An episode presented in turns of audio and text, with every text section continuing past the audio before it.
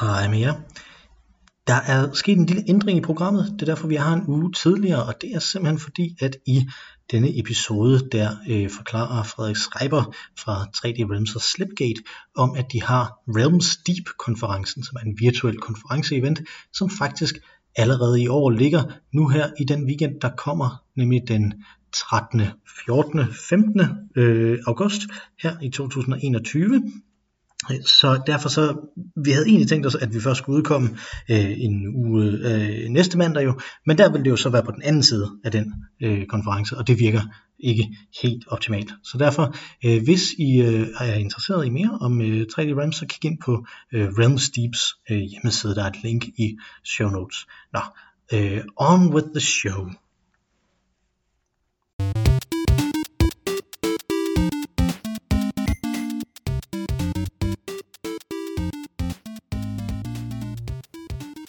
Hej og velkommen til IDSU Pod, som jo er den her podcast, som vi laver på Institut for Dansk Spiludvikling. Der sidder jeg, Mikkel Lodal, og er leder. Institut for Dansk Spiludvikling er jo et videnscenter, der ligger ved Dania Games, hvor vi uddanner programmører og designere inden for computerspil. Øh, Udover at vi uddanner folk, så har vi også en iværksætterafdeling, som hedder GameHop Danmark, hvor du sidder senior business developer Allan Kirkeby, som jo er fast vært. Hej med dig. Ja, det er rigtigt. det er nemlig rigtigt. Der skal, ikke, der skal ikke meget mere end bare en lille bekræftelse til her i starten. Men vi har øh, en gæst i den her uge, en herlig gæst, nemlig Frederik Schreiber. Hej med dig. Hej hej. Vil du øh, fortælle lidt om dig selv, Frederik? Ja, selvfølgelig. Jeg, jeg hedder Frederik, og jeg, øh, jeg er spilproducer, tror jeg, man, man, man kan kalde det øh, nu om dagen. Jeg, øh, jeg driver øh, virksomhederne Slipgate Ironworks og 3D Realms, øh, Øh, 3D Realms, som de fleste nok kender fra 90'erne, hvor 3D Realms var et noget større navn end det er i dag. Øh, kendt fra blandt andet helt tilbage fra, fra deres første øh, inkarnation Apogee med Wolfenstein og Commander Keen, og så senere selvfølgelig under 3 Realms navnet med, med Duke Nukem og Max Payne og Prey og masser af andre fantastiske titler. Og så, øh, så driver jeg også øh, spil virksomheden Slipgate Ironworks, hvor vi laver alt muligt forskelligt. Primært der udvikler vi spil inden for, øh, man kan kalde det hardcore core-genren, øh, det vil sige primært PC, Xbox, Playstation spil, primært action-spil for målgruppe nogenlunde vores alder. øhm, og så hjælper vi også en, en del, del forskellige øh, større studier med at lave deres spil og konvertere dem til andre platforme og konsulentarbejde. Alt muligt sjovt. Fantastisk. Og, og vi har jo, øh, eller det er faktisk det, Allan og øh, mig, vi sidder jo og brainstormer, hvad vi skal snakke om, og en af de ting, som vi godt kunne tænke os at snakke om, øh, er engines, og, og hvordan man ligesom arbejder i engines, og der arbejder I nemlig meget spændende med en gammel engine. Øh, så, og, men inden vi går i gang med det, så tror jeg lige, jeg vil sige en lille bitte smule om, hvad en engine egentlig er, hvis nu man sidder derude og tænker, det ved jeg egentlig ikke, hvad er. Når man skal lave computerspil, så skal man jo lave det hele grundlæggende selv, fordi der er ikke er noget, der findes i virkeligheden. Alting øh, i et program er jo noget, man finder på, og noget, som man skal bygge selv. Men der er så efterhånden i løbet af den historik, der ligesom er, øh, der ligesom har været med, at, øh, at vi har udviklet computerspil, så er der nogle problemer, som man har skulle løse igen og igen og igen. Det er øh, meget åbenlyse problemer, som hvordan fysiksystemer fungerer, hvordan øh, grafik bliver loadet ind, og, øh, og den slags, hvordan lyd kan, kan integreres med, hvad der sker i, i spillet, øh, til nogle mere sådan bagvedliggende problemer om, hvordan man håndterer hukommelse i forhold til computer og den slags. Så nogle af de løsninger kan man så samle enten i øh, øh noget, som der hedder libraries, som er en samlet løsning, som man så øh, på et enkelt lille problem, eller man kan tage det, som der hedder en engine, som er sådan noget som Unity, Unreal, eller Godot, eller øh, endda Game Maker. Øh, nogle gange så prøver jeg selv at beskrive Twine, som sådan et HTML-framework, mere eller mindre som en engine også, men de løser ligesom alle de problemer, der er rundt omkring i det her. Og I bruger jo en helt specifik øh, engine øh, rigtig meget op for jer, som kommer fra de her 3D Realms tider. Faktisk den første engine, jeg selv havde øh, fingrene i, da jeg var, øh, da jeg var ung. Nu tror jeg, Mikkel han øh, faldt ud. Det, øh, det gjorde han også øh, tidligere i dag. Så det kan være, at vi bare skal fortsætte, Frederik. Der må være et eller andet med internettet der. Hvad er det for en engine, øh, I bruger? Ja, men øh, jeg ved ikke, om vi bruger den så meget mere, men det gjorde vi da ved, ved et af de spil, som vi, øh, vi udgav sidste år, øh, som er den klassiske Build Engine. Øh, så det, der, det, der kendetegner Build Engine, det er jo, det, det er jo nok den første, øh, den første engine, der rent faktisk blev brugt i spilbranchen øh, som, som man kender det i dag. Mm. Og at øh, her er der et, et, et studie, der udvikler en eller anden form for grafikmotor, som, som andre studier så kan, kan købe en licens til, og så udvikle deres spil øh, før Build Engine, som er en meget gammel engine. Øh, jeg tror, den første inkarnation er helt tilbage i, i start 90'erne. Øh, før det, der fandtes der ikke rigtig engines på, på, på den måde. Øh, fordi ja, år efter år, der udviklede øh, den måde, man lavede spil på, og den måde, man strukturerede forskellige grafiske systemer på, øh, det udviklede sig helt vildt. Øh, og det var først i, jamen, i start til midt-90'erne, at, at der, der kom noget, man kunne kalde en, en form for 3D-engine. Øh, ja. Der var Build fra, fra 3D Realms, og så var der øh, et Tech øh, fra, øh, fra et software, som faktisk ikke hed et tag den, dengang øh, med Wolfenstein 1, der, der tror jeg ikke engang, de kaldte det noget specielt. Øh. Det er jo interessant, øh, at vi faktisk sidder og, og snakker engines, fordi engines er jo tit associeret med noget teknisk, øh, noget der kræver øh, programmører og sådan noget, så man kan jo sige fra, fra mange brugers synspunkt, så er det jo ikke øh, noget, man, man ser. Øh, det man ser er jo, er jo den oplevelse, man får med spillet og sådan noget. Men alligevel så synes jeg, engines øh, er interessante, fordi det er jo alligevel på en eller anden måde bevæget sig, det vil jo svare til i filmbranchen, at folk begyndte at tale om, øh, selvfølgelig har man hørt om øh, IMAX og alt muligt andet, men det er jo, det er jo fordi, det er det biograferne kalder det, men alligevel er engines blevet noget, som mange gamere, i hvert fald fra vores generation, var opmærksom på. Øhm, er det ikke, at, at det næsten var sådan lidt, har, har du set det nye spil med den engine? Ja. Og så, sådan var det også dengang. Øh, dengang der var det måske endda i højere grad øh, på den måde, end det er i dag. Øh, der var jo et, et, et helt fantastisk øh, grafisk ræs dengang. Øh, der var jo ikke andet end et, et års forskel fra, fra Wolfenstein 3D til Doom, og, og hvis du tager de spil og sætter dem op mod hinanden rent grafisk, så ligner det jo nærmest en, en hel, hel konsolgeneration øh, i, i forskel i grafisk kvalitet. Øh, og det var altså inden for et år.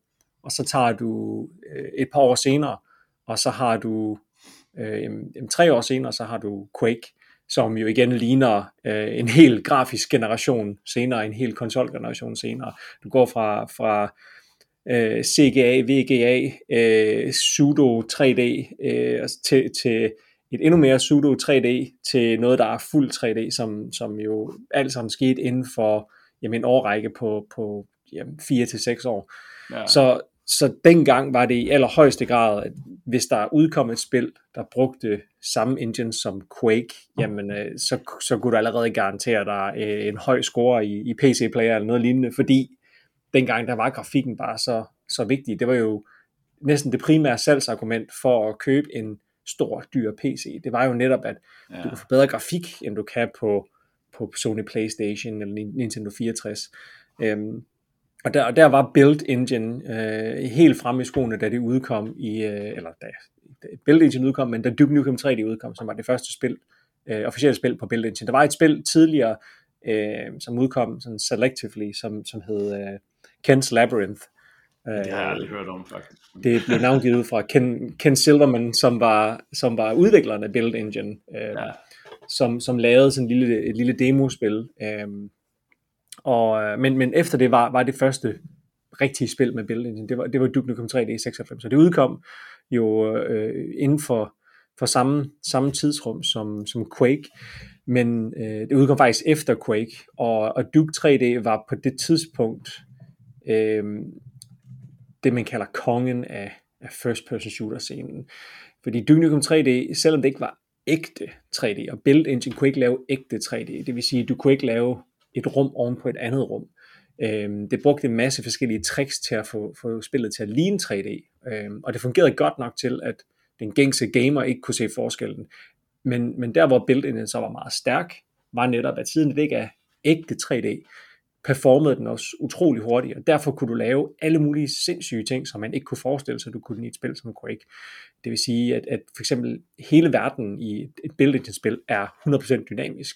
Der er ikke noget, der bliver bagt, eller der er ikke noget, der bliver kompileret. Det hele det kører i real time, og det vil sige, at du kan lave alt fra bygninger, der eksploderer, til super fede scripted events og masser af interaktivitet. Det var jo det, det blev kendt for, at du kunne du ved, flushe et toilet, og du kunne gå hen til spejlet, og du kunne lave alle mulige vilde tricks med den her engine, fordi det var en pseudo 3D engine.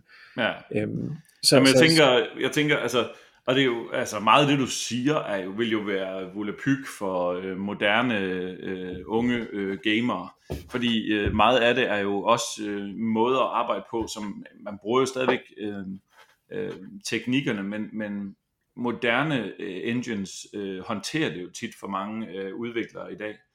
Øhm, men det du også øh, fortæller, det er jo, at øh, det er den teknologiske udvikling inden for, inden for hardware og grafikudvikling og den der konstante forbedring, Mors lov om, at øh, man fordobler processorkraft og alt muligt andet, der gør, at, at engines har ændret sig så ofte. Men man kan så sige, at i dag er vi jo nået til et sted, hvor en engine som øh, Unity og Unreal, altså der bliver arbejdet på dem, så de bliver konstant opdateret, men de engines har jo efterhånden eksisteret i 10, øh, 15 år, hvis man sådan skal tage helt fra starten med fra Unity, ikke? og Unreal måske endda endnu længere. Ja, Unreal er jo, er jo, er jo 25, næsten 30 år gammel. Unreal, første iteration af Unreal kom jo også i, øh, i midt-90'erne. Så, øh, så det, det er ved at være en, øh, en gammel sag. Ja, ja, det, ja men er det, det er vel ikke den samme grundkode, der de har vel fornyet det, det er vel mere mærket. De, de, har, de har fornyet det, men, men sjovt nok er det rent faktisk stadigvæk i bund og grund den, den samme grundkode. Øhm, og det er det faktisk også med, øh, med EdTech. Øhm, og, og, hvis, hvis man kigger også på meget moderne spil, som de seneste Call of Duty-spil, som, som de bruger deres egen engine i dag, øh, men den er, den er bygget på, øh, øh, på, en, på en gammel EdTech engine, og der, der er rent faktisk stadigvæk stumper af kode i de nyeste AAA Call of Duty-spil, som stammer helt tilbage fra det allerførste Quake.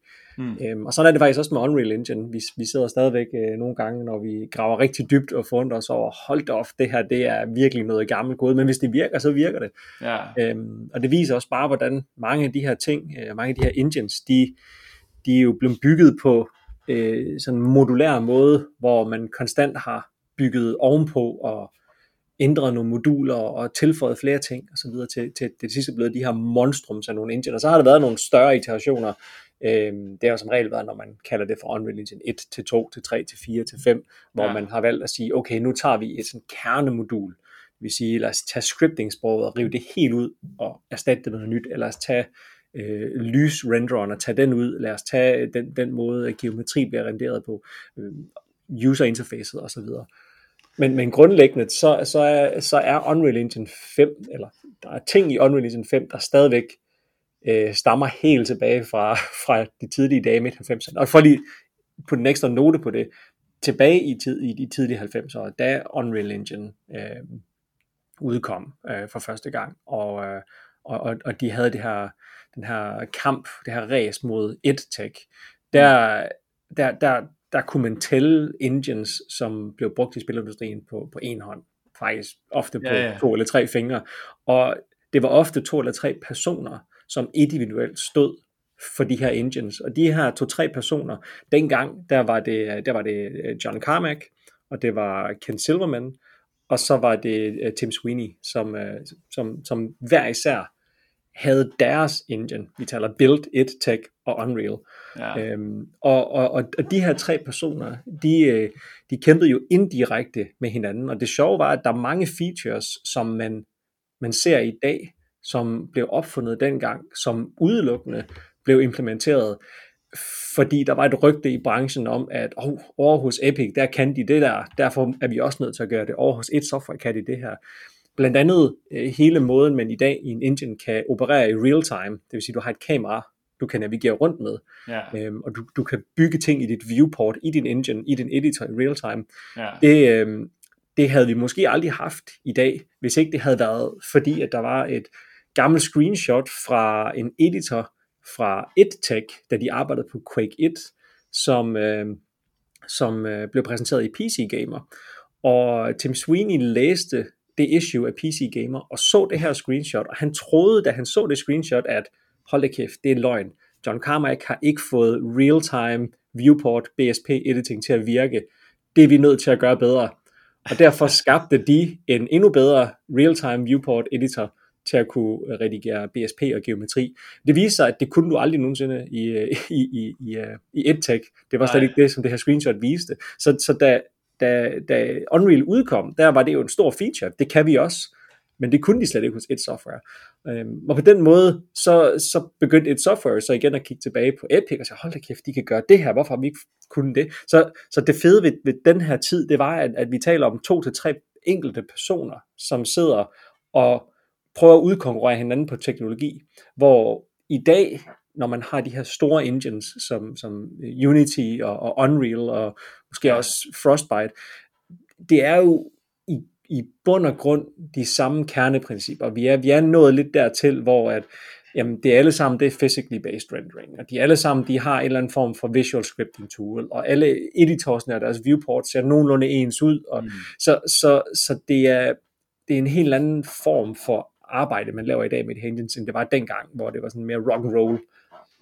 Ja, men det er jo altså alting i gamle dage, det er alle industrier, det kan jo fortælle om uh, rock and roll historier fra, fra de gamle dage, om hvordan man, hvordan man uh, kørte rundt med teknologien, ja. en uh, harddisk for at aflevere den et eller andet sted, eller når man skulle brænde CD'er, så skulle de fysisk trykkes på alt muligt. Altså, så der er masser, men det jeg synes der er interessant her, det er jo, at altså emnet i dag var jo, der er sådan en, en, en titel, der hedder, kan man stadigvæk lave spil med gammel teknologi, og og øh, jeg synes, det, det er nogle, altså de der historier, du kan, jeg er jo altid imponeret, når vi taler sammen, ikke? Øh, og, og det er virkelig sjovt, og, og, at du kan alle de der historier fra den gang, fordi det er, det er så, så fede røverhistorier, ikke? Øhm, men samtidig så sidder jeg jo, hvis jeg nu tog øh, nogle briller på og sagde, nu er jeg gamer, og tænker, øh, ja, jeg, jeg, gider jeg at, at spille øh, de fleste af de spil, jeg spillede, øh, Øh, da jeg, nu er jeg vokset op med Commodore 64 og Amiga, og det er selvfølgelig før mange af de her engines, ikke? men jeg har også spillet spil i 90'erne øhm, på de her engines, og, og jeg tænker, øh, åh, det var fedt dengang, og nostalgien øh, vælger op i en, og man tænker, åh, det skal jeg prøve igen. Hvis man så får fat i nogle af de gamle spil, så er der altså, nogle af dem er, kan godt gå, men de fleste af dem er jo sådan, hvor man sådan bliver lidt skuffet, når man spiller ja. dem igen, fordi de kan simpelthen ikke leve op til, til minderne.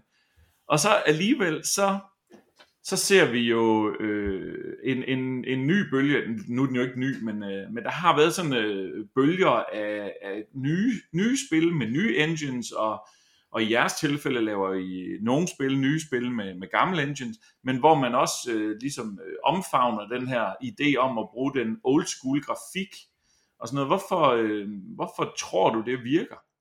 Altså, hvorfor tror du, folk vil det? Ja, jeg tror, det, det stammer jo nok tilbage på det tidspunkt, hvor at øh, når man kigger på de forskellige øh, konsol PC-generationer, men simpelthen konsolgenerationer, fordi det er, det er det, det, som de fleste spil forsøger at indrette sig efter, sådan grafisk mm. og visuelt. Og, øh, og øh, hvis I for omtrent 10 år siden, der, øh, der nåede vi øh, lidt et plateau i forhold til, hvad den gængse gamer kan se forskel på. Det vil sige, at de fleste, der i dag er øh, relativt unge øh, og nærmer sig teenageårene, dem som, som spiller Fortnite og Minecraft og så videre, mm. de har ikke en, en særlig god fornemmelse for, hvad ser gammelt ud, fordi for, for dem, der ser Call of Duty Modern Warfare 3 øh, lige sådan ud som Call of Duty Black Ops 5. det, det, det ligner hinanden. Ja. De, de, der, der er ikke den store forskel overhovedet, og, og, og når de spiller spil som Minecraft, vi, vi lavede faktisk en, en, en sjov undersøgelse for nogle år siden, øh, da vi havde øh, Iron Fury med på, på en messe, hvor, hvor der ankom en stor gruppe af, jeg tror det var 7. eller 8. klasse elever, øh, det var mm. heroppe i Aalborg, et ja. lokal event, og, øhm, ja, man skal jo lige, nævne, man skal lige huske at nævne, at øh, din virksomhed, og du arbejder jo i Aalborg, så ja, vi, vi er jo udviklet, øh, vi har udviklet super fede spil i Danmark, øh, mange steder, men, men blandt andet også i Aalborg, det, det skal vi lige have med os. Ja, vi sidder heroppe i, i Nordens Paris, som man godt kan lide at sige, når man er fra Aalborg. Nej, vi, øh, vi, vi, vi spurgte så de her elever, hvad synes de om et spil, der, der ser gammelt ud, og, og det havde de absolut ingen forståelse for øh, de så det som en, en art style, frem ja. for at, at det var gammelt, fordi ser Minecraft gammelt ud? Nej, det, det gør det vel i princippet ikke. Nej. Øhm, så, så, så det vi indså, det var, at der er en generation her, der, der, der, der vokser op med spil, hvor at når noget er realistisk, når noget er stylized, når noget er pixel art, så er det, så er det ikke en indikation af, om spillet er baseret på en gammel eller ny stil. Det er egentlig bare en stil.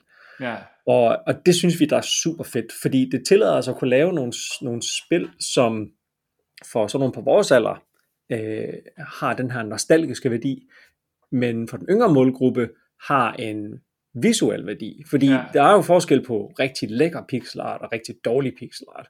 Ja, øh, og og, og det, kan, det kan unge mennesker sagtens se forskel på, ligesom at de kan se forskel på, på øh, flot realistisk grafik og grimt realistisk grafik. Ja. Øh, så, så på den måde, der, der kan man i dag lave, øh, eller mange kan lave nogle, nogle rigtig, rigtig fede spil med en grafisk stil, som, som både vækker et eller andet nostalgisk i, øh, i sådan nogen som os, og, og samtidig ser rigtig lækre ud og, og har noget fedt gameplay osv. For, for, for nogle øh, af den yngre generation.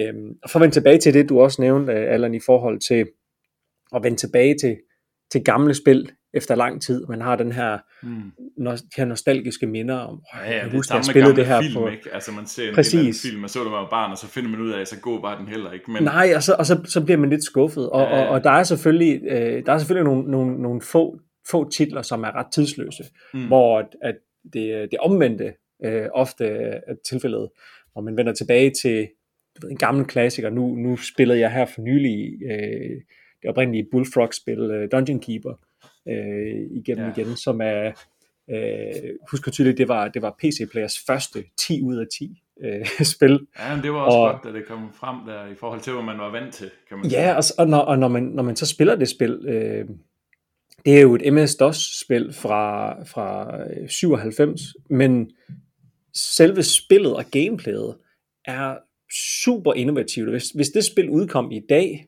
fuldstændig som det så ud og, og spillede og, og var et helt nyt spil, men mm. stadig med den her grafik, så tror jeg, det vil, det vil få du ved, stående applaus. Det er jo fantastisk innovativt, og hvordan kan man, kan man lave sådan noget som det her, og hold det op, det har vi aldrig set før. Så på den måde er der jo stadigvæk nogle, nogle, nogle perler fra den gang, som, som er ældes med ynde, øh, som, ja, ja. som måske faktisk er endnu bedre i dag, end de var dengang. Ja, vi havde en anden, øh, vi havde en anden gæst, hvor vi talte om øh, konsollernes øh, udvikling, og, og der var, der var en, af, en af de pointer var jo, at øh, det kan være svært at se forskellen, øh, altså man kan godt, men det kan være sværere, som du også siger, øh, at se den, de, nuancerne i forskellen på en, en Xbox One og den nye Xbox Series ja. X-spil, ikke? Men, men øh, kommentaren var så, at jamen, der hvor følelsen var, det var hurtigere load-tider, det var sådan... Øh, det var sådan øh, quality of life improvements, og det er måske også det, der gør, hvis man spiller et gammelt spil, så en af de ting, man kan, man kan have ved det, hvis det er faktisk den, det gamle spil, det faktiske gamle spil, bliver afviklet på den gamle teknologi, det er jo ventetiden på, at man loader, det er Øh, den måde, man, ikke bare teknologiens begrænsning, men også bare den måde, man tænkte design, som var anderledes. Så man kan sige, det er vel også noget af det, man gør, når man laver et, når for eksempel ligesom I gør, I laver jo nogle gange et, et helt nyt spil, altså med helt produceret et nyt spil, men hvor at, øh, hvor det, men med, med gammel teknologi, men hvor I så bruger al den, de nye, øh, den nye viden om, hvordan man laver god brugerflade, og så har I også øh, hurtigere processorkraft, som gør, at man skal ikke sidde og vente på load-tid og sådan noget.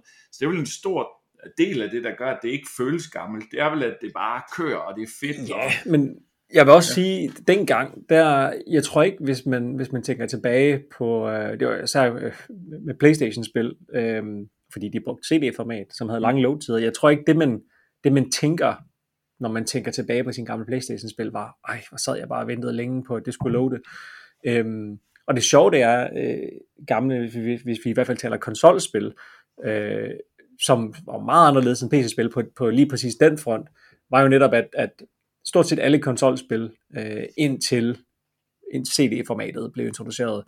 Øhm, og selvfølgelig efter øh, kassettebåndsformatet fra C64, mm. øh, var jo, og selvfølgelig disketter fra Amiga, men, men fra den tid og så fremad var jo cartridge-baseret. Det vil jo sige, at du havde direkte forbindelse til bundkortet på konsollen fra spillet. Så load-tiderne eksisterede stort set ikke. Det var instant. Men, men, øh, men når man kigger i dag på, øh, på, hvordan nye konsoller, hvis du tager og laver et spil med gammel grafik på en ny konsol, så handler det jo også meget om, at man, man har trods alt 25-30 øh, år plus mere spillerfaring, end de havde dengang. Dengang, mm. der skulle de jo opfinde den dybe tallerken.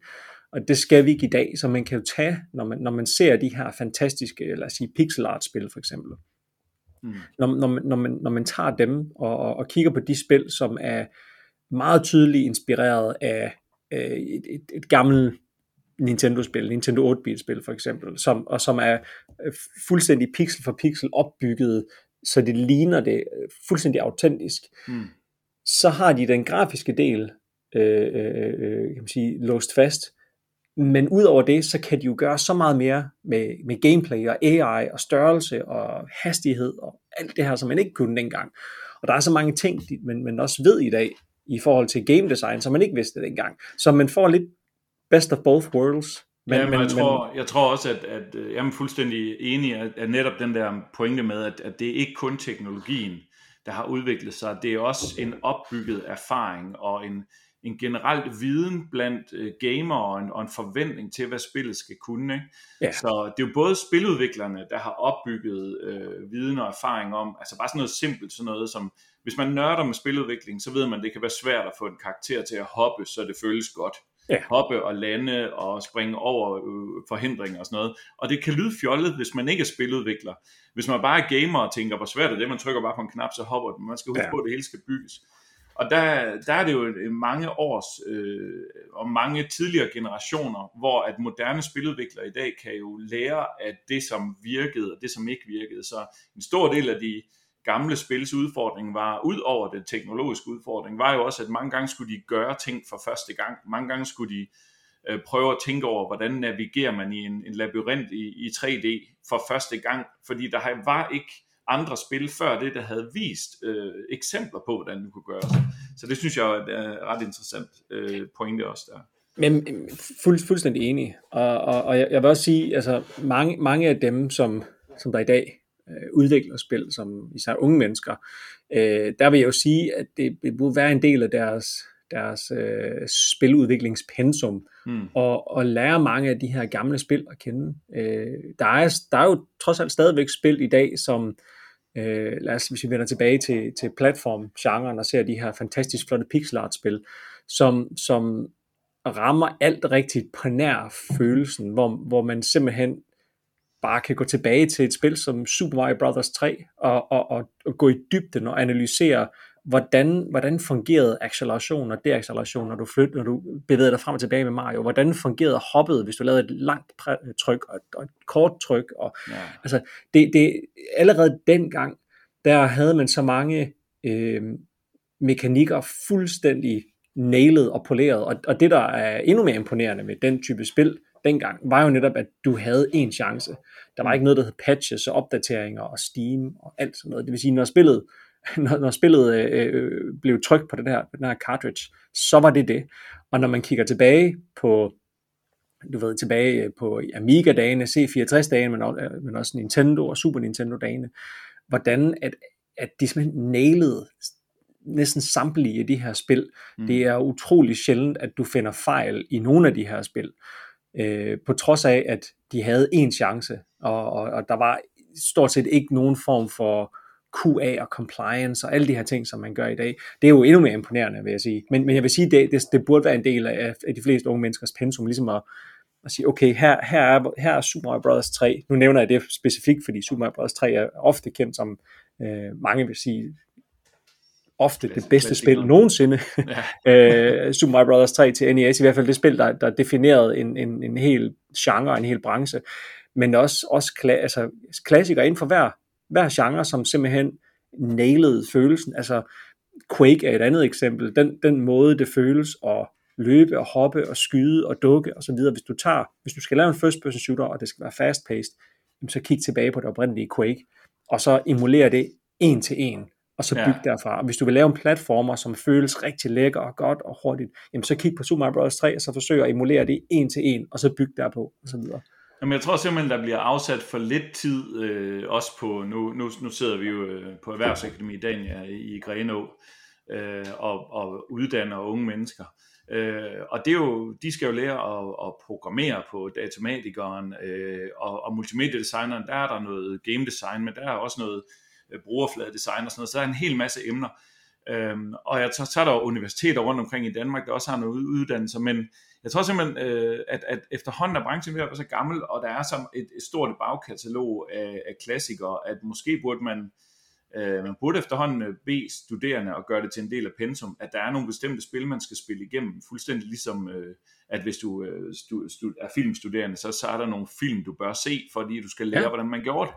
Men det har vi ude hos os. Det har, det har vi hos os. Vi har jo nogle, nogle unge mennesker, som er færdige, som dataloger og mediologister og så videre, som, ja, det er rigtigt. som ikke har, har mediologi deroppe, ja. Ja, præcis, og som ikke, som ikke kender til, eller måske har hørt om nogle af de her klassikere, men ikke kender dem, og så sætter vi dem til at spille dem og livestream dem, og ligesom lære det her pensum at kende, øh, fordi det, det, det, det giver dem også et mindset øh, i forhold til, hvad er det for en slags spil, vi laver hos Slipgate. Ja. Vi laver jo spil, der, der, jeg vil sige, i høj grad man kan kalde dem retrospil, men, men, men i høj grad kigger på, hvad er det, de her klassikere mm. fra 90'erne, som især Trade Realms lavede, hvad er det, de, de gjorde bedre end, end, end andre spil, og hvordan kan vi så tage det som vores grundfundament, og så udvide det.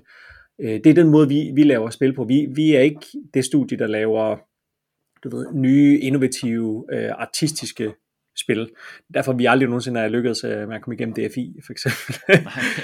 øh, men, men, men, men vi laver, vi laver, vi laver, vi laver spil øh, baseret på en, en, en klassisk formular. Det vil sige, mm. når du sætter dig ned og, og, og spiller øh, for eksempel Wrath, som er bygget på, på for eksempel, ja, Wrath gammel er et af jeres, øh, er et af jeres spil, ikke? Det er, ja. som netop er udkommet her for, inden for de sidste par år. Ikke? Ja, og, og som er bygget på et tech, bygget på den gamle Quake øh, 1 engine. Når, når man sidder og spiller det, øh, især for nogen som os, som kan huske dengang, så, så vil det med det samme føles familiært, og det vil, mm. det vil føles som, hold op, okay, nu kan jeg huske, og det her det føles som et eller andet, jeg kan huske, og hold op, hvor føles det lækkert, og når jeg hopper og skyder og så videre.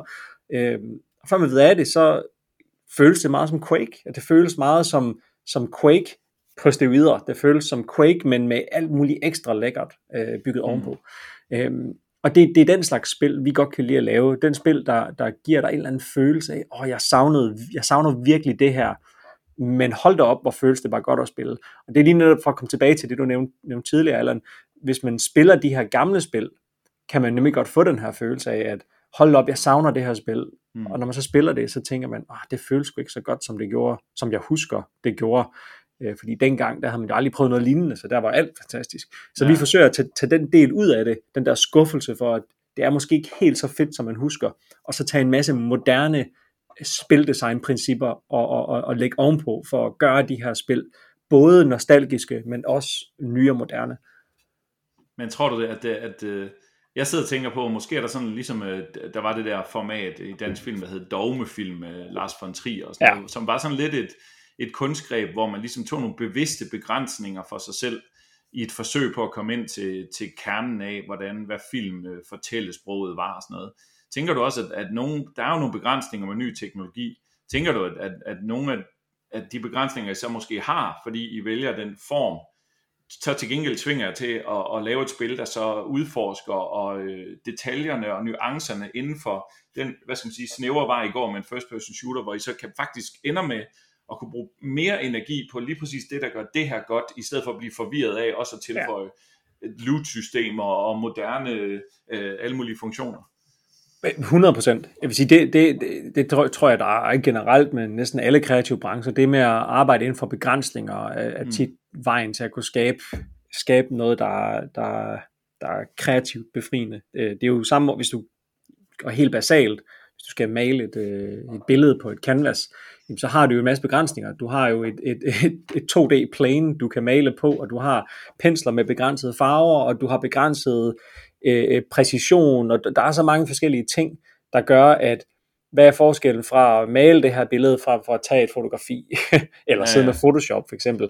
Øh, så jeg tror, at begrænsninger i stort set alle kreative medier er, er en, en rigtig god måde øh, at skabe fokus på. Når vi laver øh, spil, der har old school grafik, øh, så vi, vi ser tit folk, der laver spil med old, old school grafik, hvor de i, i, øh, i forhold til os i hvert fald, synes, at de bryder en del af de regler, de sætter op for sig selv. Mm. Det vil sige, du, du laver noget, der er pixel art, men så har du lige pludselig alt muligt real-time, dynamic lighting og post-processing og alt muligt, som, som er super, super nemt, fordi det, det er bare standard i Unity, det er standard i Unreal, men som bryder den her illusion, ja. hvor, vi har, hvor vi tager den omvendte approach og vælger at sige, okay, når vi laver et spil, der, der ser retro ud i sådan noget som Unreal, jamen så forsøger vi at strippe stort set alt i Unreal væk, der gør, at, at man vil bryde den her illusion. Ja. Og så opbygger vi alle vores art assets på den gamle metode. Det er nærmest sådan en, en, en arkeologisk øh, udforskning af, af, hvordan man lavede spil dengang. Men man lærer lige pludselig en masse nye ting ved at gøre det på den måde. Øh, og det tillader os også at putte rigtig meget fokus på nogle andre ting, man normalt ikke vil have fokus på. Ja. Øhm, så som, hvordan er følelsen med at spille det her spil, og hvordan kan vi tage noget, som er meget nemt med moderne, realistiske spil, eller artistiske spil at lave, hvordan kan vi lave det, så det ser lige så godt ud, men med alle de her grafiske begrænsninger. Der er også nogen, der så frem vælger at lave noget af deres artwork i nogle gamle tools. Øh, for eksempel musikken til Iron Fury er alt sammen lavet på en Amiga. Øh, det er lavet jeg er gammel med, mu- Amiga-musiker, så ja, det varmer mit hjerte at høre det. er lavet på, uh, på, på, på en gammel, uh, gammel tracker. Øh, Pro Tracker eller Fast Tracker eller en af dem der. Ja, jeg tror, jeg det her er en, jeg skriver lige hurtigt her, vi lavede en, øh, en blog på et tidspunkt, øh, vi lavede sådan en developer blog, da vi udviklede, ja, dev blog nummer 4, The Music of, uh, of Iron Fury, den lavede Fast Tracker, ja, fast ja, og der kan man se, uh, der kan man simpelthen se, hvordan han, han udviklede, uh, han udviklede musikken på, men, på men ved du hvad, vi, vi må simpelthen, okay, du, du, øh, du snakker om så mange spændende ting, at uh, måske, jeg tror, vi vil invitere dig til, uh, til endnu en podcast uh, som gæst uh, en gang uh, om nogle gange. Øh, det kunne være emnet om musik, eller det kunne være alle emnerne, ikke? Så, så det er rigtig fedt. Men jeg tænker, øhm, øh, vi er ved at være, være nået af den tid, hvor vi, vi skal runde af. Øh, og, og nu hvor Mikkel han øh, røg desværre ud på grund af internetforbindelsen, så er det jo min opgave at runde af. Men før vi runder af, så vil jeg lige høre om, øh, har, har, hvad, hvad arbejder I på nu? Øh, og er, hvad, hvad er det nyeste, I har udgivet? Er der noget, du sådan lige vil, vil fortælle om der? Og øh, øh, hvad kan man forvente fra, øh, fra dig og jeres teams i den kommende fremtid? Ja, jamen vi arbejder på rigtig, rigtig meget. Vi, øh, vi har jo to konstellationer. Det ene det er jo 3D Realms, mm-hmm. hvor vi øh, i dag primært sammensætter teams og udgiver spil. Øh, 3D Realms er ikke en, en publisher i den traditionelle forstand. Øh, øh, vi kalder det mere et kollektiv. Vi siger under 3D Realms, der, der, der finder vi øh, ofte individuelle udviklere eller meget små udviklingsteams, som arbejder på hobbyprojekter, som har øh, ofte en meget unik gameplay og visuel stil, som mm. matcher rigtig godt med vores profil. Og især de vores profil, hvor som helst i verden, eller hvad? De sidder hvor som helst i verden. Jeg tror, ja. vi, i vores kollektiv, der er vi omkring 100 udviklere lige i øjeblikket, som sidder og arbejder på 12 forskellige spil. Og, øh, og, og mange af de her spil, øh, dem annoncerede vi sidste år, og, øh, og her i år på, på eventet Realm Steep, som er et event, øh, vi har skabt under 3D Realms, som fokuserer specifikt på de her øh, hardcore, old school actionspil. Øh, der har vi en lang række nye, nye spil, som, som vi annoncerer. Det er det, vi simpelthen primært laver hos 3D Realms, og, og der handler det meget om at sammensætte teams og, og, og give en masse godt feedback og råd, og, og også benytte sig af de andre teams. Så hvis der er en, der, der forsøger sig i et spil og, og udvikle en eller anden mekanik, som en anden udvikler har lavet på deres spil, så kan de dele deres viden og deres erfaring. Så det er mere mm. sådan kollektiv. Og så, laver så, vi så meget, meget kort, nu har vi jo nogle af vores lyttere, som måske er studerende eller over, gerne vil ind i branchen. Hvis man gerne vil være en del af det der, skal man så bare deltage på jeres næste Realms Deep øh, konference, eller skal man øh, begynde at arbejde med en bestemt engine, eller hvad? Ja, uh, øh, Indien er egentlig ret irrelevant. Vi, de fleste arbejder faktisk i Unreal og Unity på, på, på de her titler. Men, men jeg vil sige, hvis man, hvis man uh, tjekker Realms Deep ud, uh, vi annoncerer snart, uh, hvornår, et, uh, hvornår, hvornår det kommer, men, men på Realms Deep, der vil man få et, et godt overblik over, hvad er det for en type spil, 3D Realms repræsenterer. Og der har vi også uh, i år det, vi kalder The Realms Deep Vault, som er i løbet af den weekend, hvor Realms Deep foregår, der kan man gå ind og se alle mulige forskellige keynotes og talks fra alle mulige legender i spilbranchen, som arbejdede på, på den her type spil. Øhm, så der kan, kan man lære en masse. Så, kan du også lige øh, her til at, til at runde af med at fortælle lidt om øh, Slipgate? Ja, Slipgate, der, der, der har vi jo lidt en anden øh, approach. Øh, hos Slipgate, der har vi fire spil under udvikling øh, af fire forskellige teams, og, øh, og to af de spil, det er øh, de spil, der ligner, at de også er fra 90'erne, mm. men, øh, men med et noget højere budget og noget højere, større skala i, i forhold til øh, størrelse af spil. Begge to first-person shooters. Øh, og så har vi to uannoncerede spil, som øh, rent faktisk er med moderne grafik og øh, fuld knald på realisme og så videre. Øhm, og så har vi øh, noget konsulentarbejde, vi også laver, som vi desværre ikke kan snakke om. Øh, ja. et, et af dem er, at vi, vi sidder i øjeblikket og arbejder på en PlayStation 5 udgave med raytracing af det, jeg nok vil kalde den, det største action-rollespil øh, i spilbranchen. en, en lille teaser, men en lille du, må teaser. Ikke sige, du må ikke sige noget. Jeg må ikke, jeg må, jeg må ikke sige... Non-disclosure ja, det, agreement, så alt det, det er det, men, men det er utrolig øh, hårdt arbejde, fordi det er øh, det, at vi i Danmark har, har fået den opgave at skulle lave PlayStation 5 udgaven og, og implementere mm. alle de her moderne ray tracing features i den her engine øh, til det her kæmpe store spil, som endda har jamen, ja, det er, det er helt vildt. Og... Vi, må, vi, holder øjnene, vi må holde øjnene åbne og følge ja. med, hvad der kommer af annonceringer, når det kan offentliggøres. Men, øh, men du skal have rigtig mange tak, fordi øh, du var med til at, at lave vores lille podcast, og, øh, og, og rigtig fedt, at, du, at vi lige kunne lave den færdig her, selvom øh, Mikkel desværre mistede internetforbindelsen. Men ellers så vil jeg runde af nu og, øh, og sige øh, tak til lytterne, der lytter med, og så øh, vi lyttes ved næste gang. Så bryder Mikkel fra lang tid efter optagelsen lige ind her. Hvor er det ærgerligt, at jeg ikke var med på grund af det åndssvage internet. Både Quake, Super Mario 3 og endda Kent's Labyrinth, samt alt det omkring spilhistorie i undervisningen, har jeg jo stærkere dybfølte holdninger til. Men heldigvis, så fik jeg jo hørt, ligesom jer andre på den fine samtale mellem Allan og Frederik Schreiber. Det var alt for denne gang i EDSU Pod. Vi høres ved om 14 dage. Nej, nej, om, om tre uger.